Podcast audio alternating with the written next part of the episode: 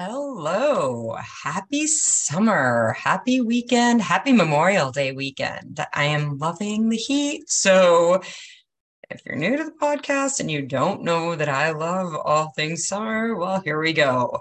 Welcome to the Reversing Diabetes with Delane M D. This is episode number two hundred. Today, we are going to talk about the manual, which is a technique that I use. Um, and helping coaching clients through relationship issues.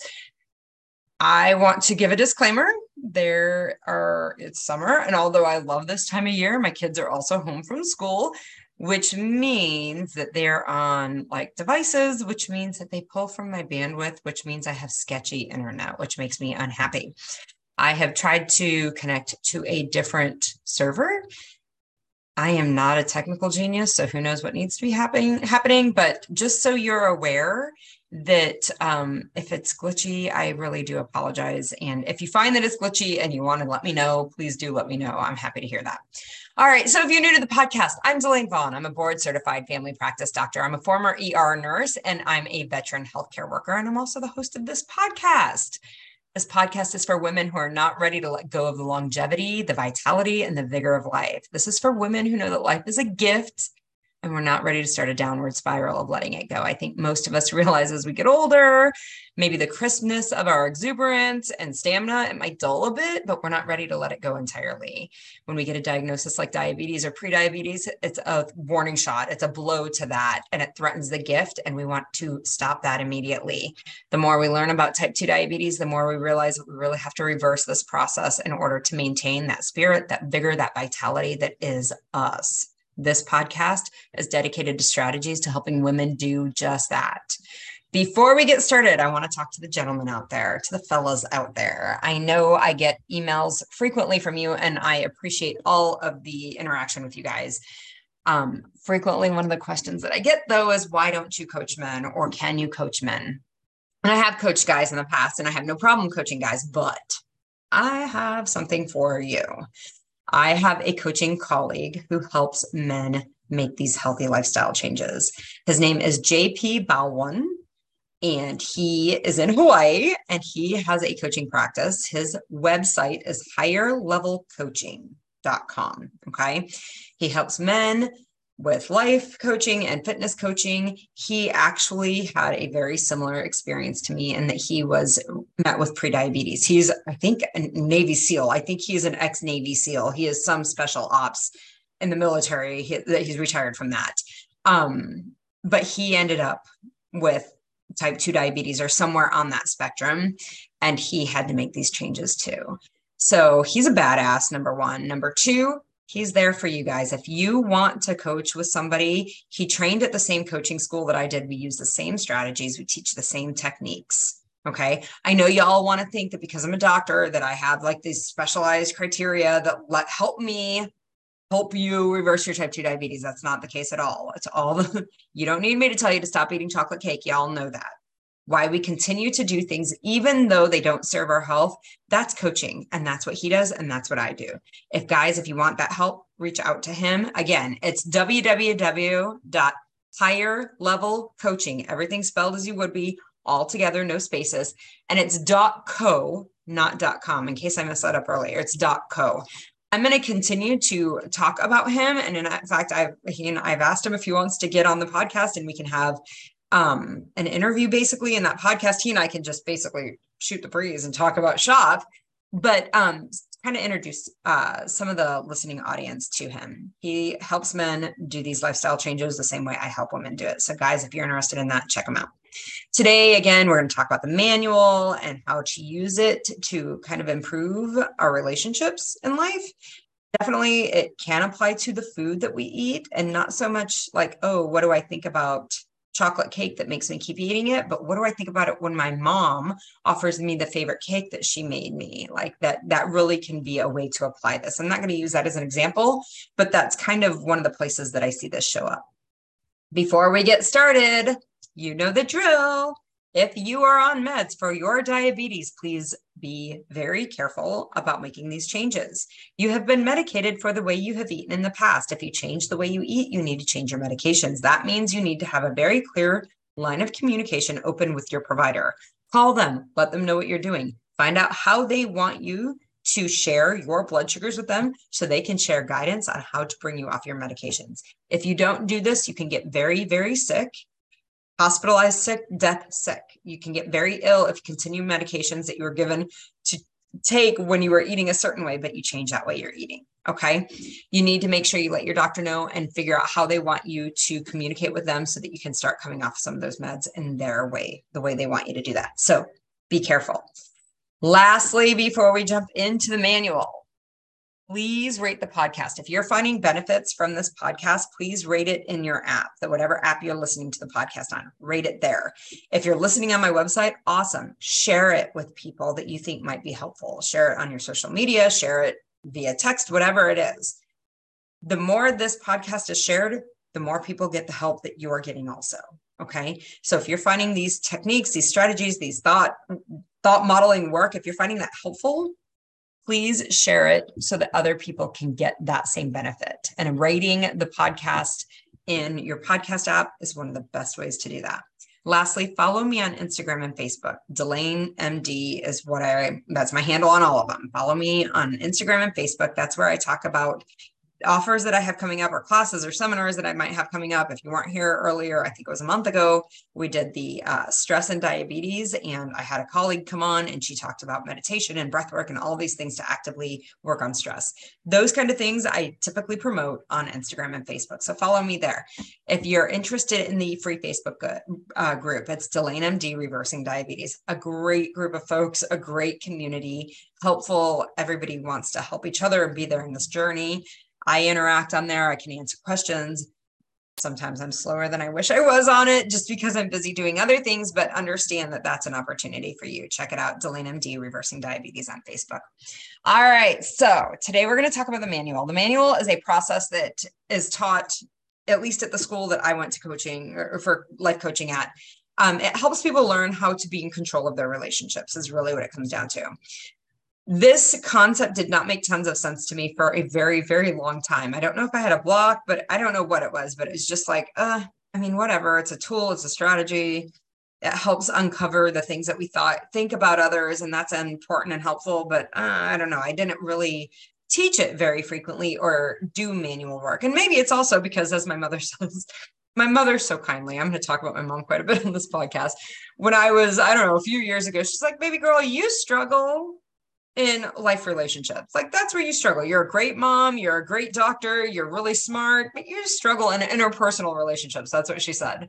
So um, maybe that's where this block was, because I didn't really, um, I hadn't really mastered that. And I don't know that I'll ever master it, but it is some, it is a place in my life, a part of my life that I'm really putting a concerted effort into right now. So maybe that's why this came to light for me now.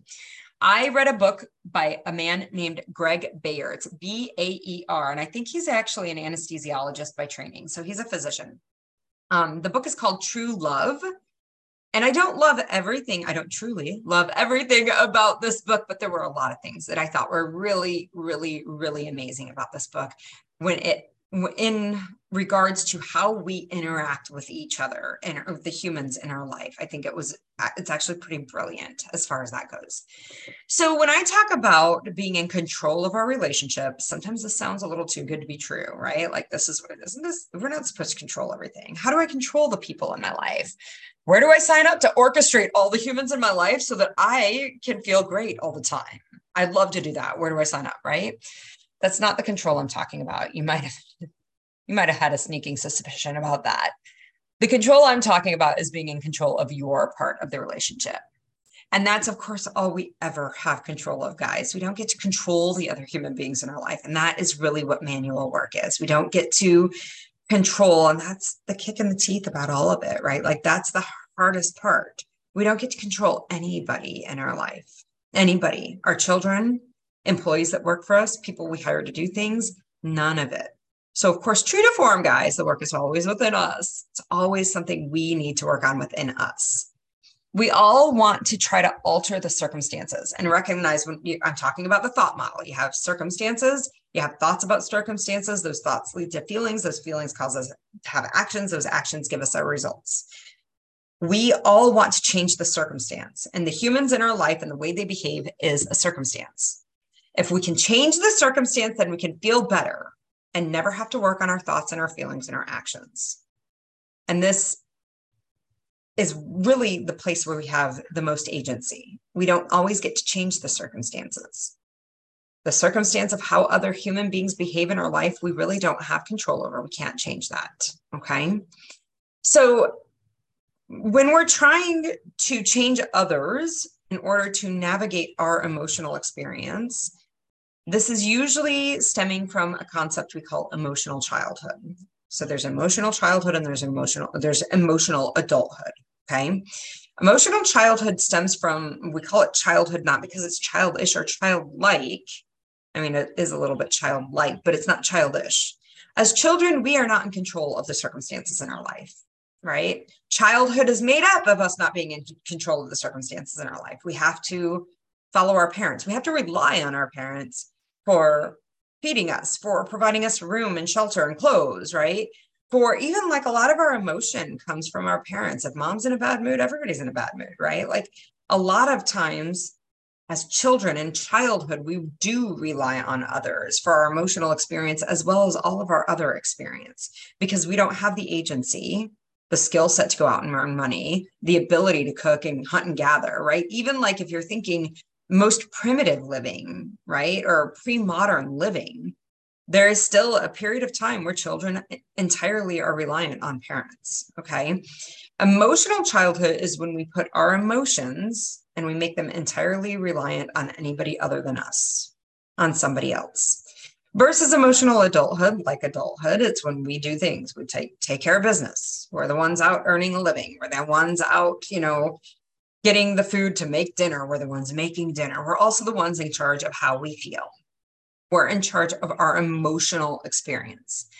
When we live as adults in emotional childhood, it looks, it's, it's a victim mentality. It's the belief that the world is happening to us, not that we're existing in the world and we exist regardless of what's happening in the world. Our experience, our emotions exist regardless of what's happening in the world. When we're in emotional childhood, it is the most powerless position we can find ourselves. It is the least powerful, however you want to word it, right? Like it is the most powerless position you'll find yourself in, because your emotions, which create your actions and your results, are reliant on somebody else in the world. You have no control over it. You have no power over it. It is the most powerless position you'll find yourself in. And that's why it's important to do this work. That's why it's important to do this manual work. Okay. So again, a manual, when we say manual, what is the manual? The manual is kind of like a V C R manual. You know, when you would, back in the day, V C R, I still have a V C R. I have two V C Rs for when my one V C R goes bad. That second V C R is still in the box. Laugh if you must. I don't know why I want to buy a bunch of new movies on anything else when I've already purchased them on V H S. So I still have a V C R. So if you remember back in the day, and this is true, I think still for any appliance that you buy, but you will get a manual for how to work that machine. Okay. The manual that we're talking like about is like that manual. We have manuals. We have instruction manuals for how everybody else in our world should act, about how our experience in the world should act or should be. Okay. I feel like the more closely, the more intimate we are related to a human, the thicker our manual is, okay? So my manual for a random person at the grocery store is very thin, like stay out of my personal space, maybe don't cut in front of me, try to use your manners, very thin. My manual for a significant other, my manual for my children, my manual for my parents, my manual for my brother, my manuals for my best friends, like you should call me on my birthday, you should acknowledge when I do something amazing, you should just reach out and say hi. You should come and stay with me once a year. You should call me on Mother's Day for my children, right? Like I've got all sorts of like you shoulds for my family, right? Like for the people who are in my life that I live my life with, that I intimately am connected with, I got a pretty thick manual for all of them. And we all do. It's just how it works. Okay. So when we look to change a circumstance, we change the way that somebody behaves. It's similar to trying to change like an event in our life, right? Like that's how it works, right? So say an example would be, I want to avoid the break room full of donuts, right? Like there's donuts in the break room. That's a circumstance. Okay. That's a circumstance. Donuts happen, guys. Donuts happen. Donuts sometimes end up in break rooms. And when we decide to change the circumstance, again, if we're trying to change the humans in our life, that's a circumstance, right? When we decide to change the circumstance, instead of looking at the things we believe about the circumstance, the donuts in the break room in this example, right? Those things that we believe about the donuts in the break room are things like, man, I love donuts, or, oh, it's so hard when there are tasty treats and donuts in the break room because then I have to like want them and not have them. The break room's always so hard because people keep bringing food in there, right? Like those are the things, those are the thoughts that you're having about donuts in the break room. And what you think is it's easier to change the break room than it is to change your thoughts, or you don't even realize that the thoughts are like a thing that you could change, is a lot of times it's going on, right? The problem here is not that there's a break room with donuts in it. When we focus on changing the break room, we never get to the root, root of the cause. The focus on the break room. We want to focus on the break room because we believe if we can change that, then we'd never have to feel the desire for the donuts. But of course, anywhere you bring the thought, oh man, I love donuts, or oh man, it's so hard when there's tasty treats around, or oh man, the break room's always hard because people put food in there. Anywhere we bring those thoughts, we're going to have the same difficulty. We're going to have the same desire. It's going to be hard and we're going to want the food. All right. These thoughts about the food create the desire. The desire is not created by the food. About our thoughts with it. Okay. It's the desire that you're finding hard. And if we have the belief, if you have the belief that we can never be around donuts, so it can be easy, and then there would be no desire, there'd be no want. If you believe that you have to remove the donuts, it isn't fixing the issue. If we believe like, oh, if I didn't have to be around donuts, I'd never eat foods that create insulin resistance and I'd be able to fix my diabetes and life would be amazing. You're talking, you're focusing on something that doesn't exist, because the reality of the world is there's always going to be donuts. It's always going to be candy and pizza and bread. Pick your poison. It's always going to be there. If you're believing that what you need to fix is this existence, it's like that victim mentality of the world is happening to me. This food is happening to me. The break room is happening to me. So maybe instead of start changing or working on changing, like instead of like turning and pouring our mental resources and energy into changing the existence of donuts or pizza or whatever it is, instead of doing that, we start looking at what we believe about the donuts. Okay. Then when we look at the belief, like, oh, it's a belief that I have and I just believe this. Because the fact is donuts are going to be there. So if I'm believing this thing about donuts, I have three options. I have three choices. I can leave, leave it, right? You can avoid the break room, change jobs, move your office, reroute your entire day. You can leave it, avoid it. You can change the circumstance. That is an option. You can learn to live with it and just hate it, be uncomfortable and unhappy and bitchy and moany about the gem donuts all the time. Like that's an option too. Or you can learn to live with it and like it and figure out how to be happy. Okay. This is true for our relationships, guys. Again, the people in our life, they are circumstances. We have thoughts about those circumstances. Okay. Learning to deal with the thoughts versus changing the relationships. Some relationships aren't going to go away. Like, I mean, you can cut everybody out of your life. Sometimes that's hard. Um, and it may not be really what you want to do. Okay. So recognizing like we can change the circumstance, the humans in our life. But then we're just going to have these thoughts about other humans in our life, right? Because remember, the problem is not the circumstance. The problem is not the donuts. The problem is not the break room. The problem is not your husband or your siblings or your parents or your neighbors or your children, right? We believe that if these people in our lives would behave differently, then we could be happy, okay? We believe if we didn't have donuts in our life, then we could feel in control, right? That's the thought that we have about this, where the fact of the matter is, is that's not really what's creating our happiness. We believe that if we could change the humans in our life, if they could behave differently, then we could feel loved, or we could feel valued, or we could feel connected, and we'd be happy. So we're going to dive a little bit into these relationships issues, not so much the food issue, okay? Because the fact of the matter is, when we can't control how somebody else behaves and they need to behave differently so that I can be happy, then we're unhappy. We're mad, we're hurt, we're sad. Okay. And the fact of the matter here with human beings is we cannot change them. They are human beings that live in the world, and we do not have control over them.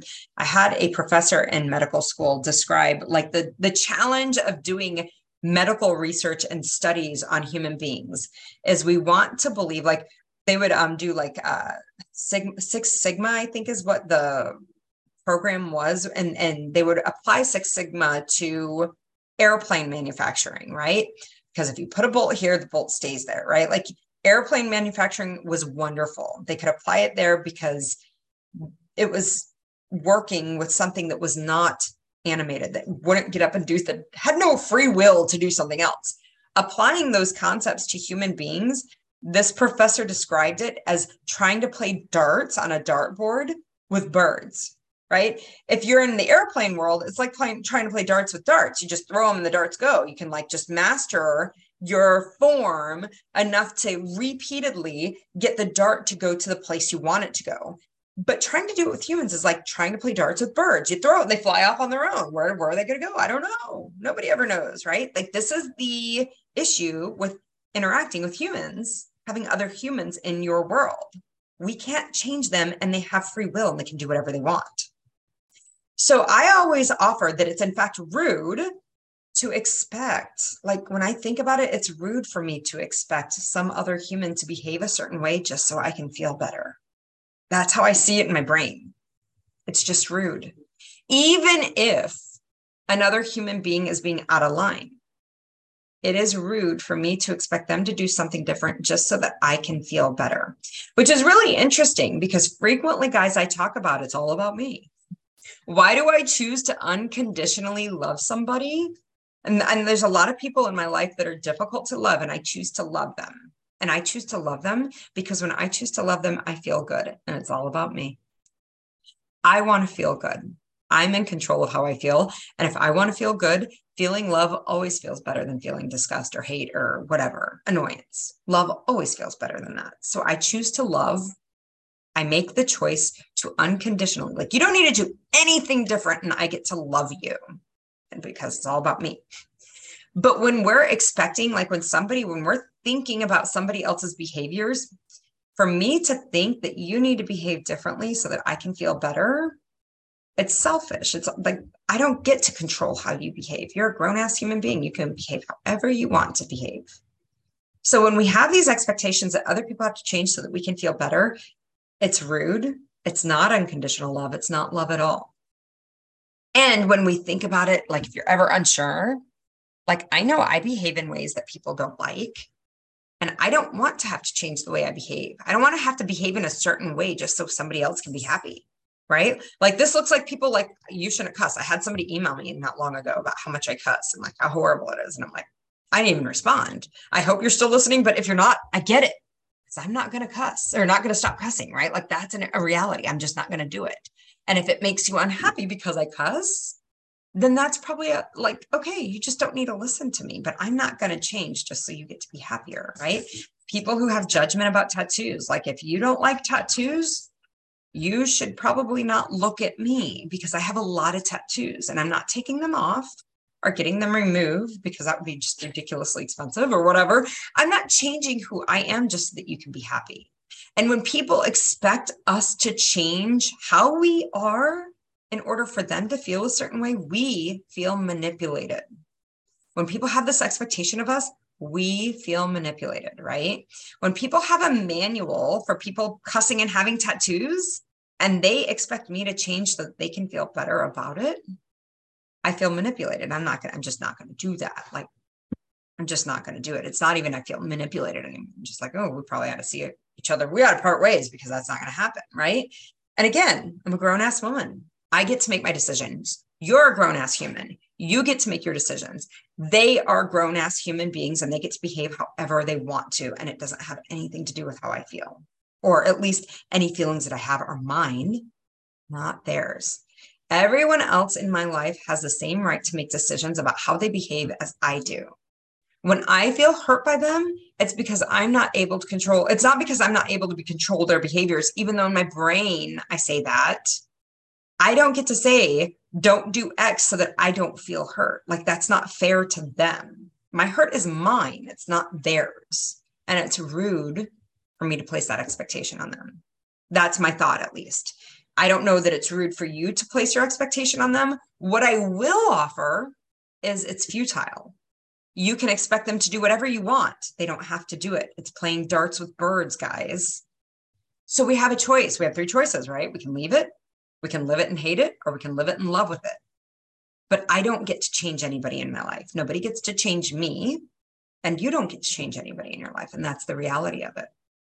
So I'm going to give three examples of relationships. Okay. One is being in an abusive relationship, like a physically abusive relationship.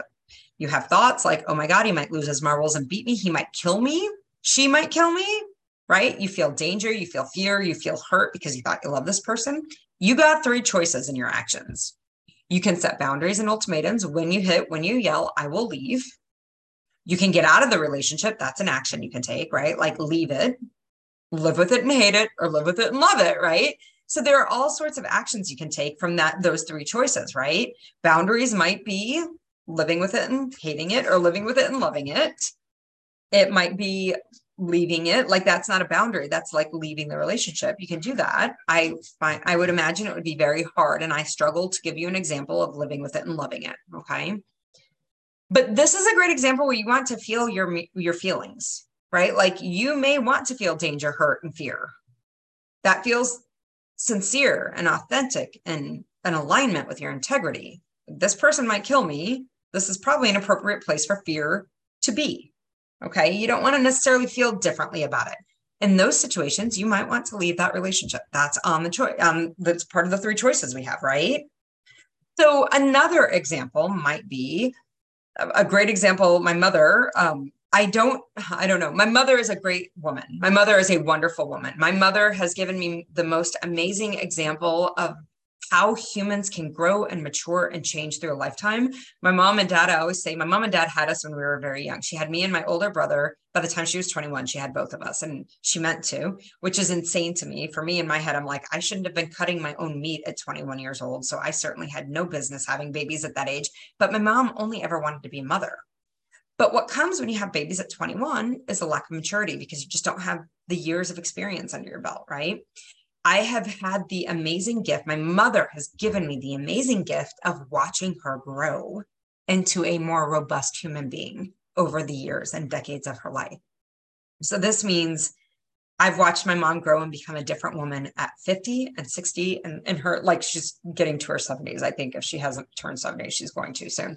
But I mean, I've been able to watch my mother grow. My mother's an amazing woman, a truly amazing woman. However, having kids when you were young means that you make mistakes. And I can look back on those and see where my mother had these manuals for us. And my brother and I really had to like dig our feet into the ground to not accept that behavior. And then I got to see my mother grow into a, a much more amazing human being.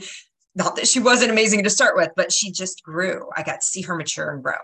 So my mother, there's a specific example, and I probably don't remember all of the details correctly. It was a very long time ago, but my brother worked night shifts. He worked night shifts at a gas station in town. And that meant he slept or should be sleeping during the days. Well, my mother had a painting project, like a house painting project, and she fully expected my brother to come down during the days when he was quote unquote off work to help her paint. Right? My mom thought he should do this. And my brother put his foot down. He's like, I got to sleep. I'm not doing it. And my mom totally laid the guilt on my brother. He doesn't love me. He doesn't love me enough to help me out. After all I've done for him, she had all these thoughts and she expressed them. She felt hurt, or at least I imagine that's what she felt, hurt and disappointment. Right? And so my mother would say these things that were kind of unloving to my brother. Like, I can't believe you won't get your sleep tonight and go into work tonight un- unrested so that you can come help me. Right. So my mother had this thought that she believed that my brother was being unloving. And in turn, because of that thought, and it came from the manual, right? Like, my mom had this expectation that my brother should help her when she asked for help. And when he didn't, she felt hurt. And from that hurt, she said these things to my brother. And her result of that was she kind of behaved in this way that wasn't loving. And I think my mother would openly agree with this at this point in her life, right? So recognize we can have asks and requests of other humans. You can have asks and requests of the intimate relationships you have, the significant others, the children, the people that you have in your life, like your family that are intimately involved with you. You can have asks and requests for them. And then you can have asks and requests in like work situations. Like, I'm your boss. I'm asking you, requesting that you do this. I've hired you to do a job. I'm asking and requesting you can do this, that you do this. We have certain levels of expectations, right? Like, if this is the job that you're hired to do, I can reasonably expect that you're going to do the job.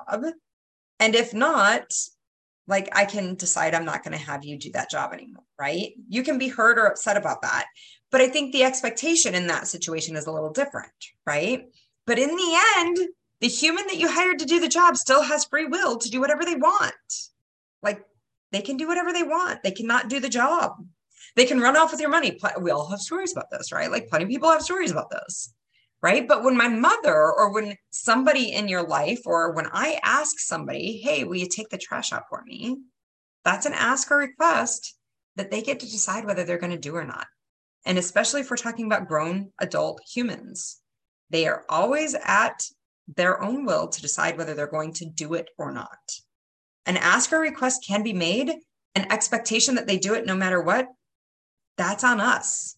When I feel crappy because I had an expectation, you took the trash out and you didn't take the trash out, I feel crappy. That's on me. It's not on you. You're a grown-ass human. You don't have to do what I ask you to do. Okay. That was where my brother found himself, right? Like, he's a grown-ass human. He doesn't have to come down and not get sleep during his sleeping hours so that my mom can not feel mad about that, right? That's how that played out. Okay. We see this coming, like children coming, grown children coming home for the holidays. I have a grown son. And he lives away from home. Him and his family live in another state, nine hours away. So we will have, you know, he comes home, if he ever comes home for the holidays, which he doesn't come home for the holidays very frequently. I usually go see him. But there was one time where he came over home over the summer and he did not come see me. And hold on to your britches here, guys. He called me on his way home to Kansas from Louisiana. He called me and he said, hey, I'm coming home and I'm not going to see you. And I said, excuse me. Of course, I was like, yeah, I was, the, I mean, like initially, I don't even know that I was that hurt anymore. I totally understand why he does this. So he called me and he said, I'm coming home and I'm not coming to see you. I'm only going to be home for about twelve hours. I need to take care of some stuff with dad's family. And that's what's going to happen. So his dad and I divorced when he was young. Um, his dad and I have never gotten along very well. And there was a lot of really hurt that I dealt with in my life that was mine that I totally tried to put off on him. I tried to totally live this victimized mentality about it. And I tried to make his dad responsible for my emotions there. If he would behave differently regarding my son, then I would be able to feel better. So I've lived there. I've done that. And I realized how futile it was to try to feel better from that place because it was never going to happen. So when my son calls me and he says, hey, I'm coming home for twelve hours and I'm going to go see dad and I'm not coming to see you, I don't feel hurt. I did not feel hurt at all. I don't even think I went through a phase of hurtness, but it would have been easy to go there. And in the past, I definitely would have gone there. I believe that my son didn't come to see me because it makes things sticky at his dad's house. I believe that that just happens. And, and in the past, I would have believed that his dad was trying to drive a wedge between us. And from that space, I would have been hurt and I probably would have pitched a fit and I would have probably made my son feel like he was obligated to come see me and what a bunch of crap. I would have been angry. There would have been all sorts of hostility there. That hostility would cause me to behave and say things that did drive a wedge between me and my son. And I've proven that a million times over. I don't need to prove that anymore, right? I know that my son didn't feel like he could come hang out with me because he had things to do with his dad. And that his dad gets angry whenever he does that. And that feeling, that that thought that I had, he's not coming to see me because of this relationship he has with his dad. When I have that thought, I feel understanding. I feel compassion for my son because I know he's put in a hard place. My action, the things that I say to my son are like, hey, if you change your mind, come see me. I'll drop everything for you. It's, if you need anything, like your car breaks down, baby boy, call me. Mom, I'll help. Right? I'll come see you in a month. Those are the actions that I took. Those are the words that came out of my mouth from that feeling of understanding and camaraderie, right? The result that I got is there wasn't a wedge driven between me and my son. Okay. So whenever we have these thoughts about the kids coming to see us, and again, holidays are a big one. They're not coming home for Christmas. I can't believe that he doesn't do that. He doesn't want to be around me. Why doesn't he love me? I've given him all these things. I've done all these things for him. He should do these things, right? We feel horrible when we have those thoughts, guys. We feel hurt and we believe they need to do something different so we don't have to feel hurt. Okay. So we have three choices in these relationships, guys. We can leave it, leave the relationship. You can just never talk to your kids. You can write them off. I'm not going to talk to them. You can change job. You can change husbands. You can do whatever you want. You can leave it. You can live it and hate it, right? Live with it and hate it. Be unhappy all the time. Be hurt all the time. I can't believe he's not going to come home. I'm just, he doesn't love me. I can't believe my husband does this. He just doesn't care about us, whatever it is. You can live with it, hate it, and be miserable all the time, or you can live with it and like it. And figure out how to be happy instead. That's what I have done with my son, right? My son doesn't come home, or he comes home and he doesn't come home to me. He doesn't come see me, right? Like I, he's never said, hey, mom, dad makes it really hard, so I don't come see you. He's never said that to me. I just choose to believe it. I think it's probably some amount of truth. Maybe it is, maybe it isn't. I don't know, but I don't feel crappy when I think it. So I'm going to learn to live with it and like it. That's what happened there. That's what that thought allows me to do. Okay. This is like the unconditional love. That's what like doing this manual work will allow you to learn how to love unconditionally. That's what this book by Greg Baer talks about, right? Unconditional love is the feeling we have when we choose love over all things. We find a way to believe in love over all things. And it does sometimes take work. Right?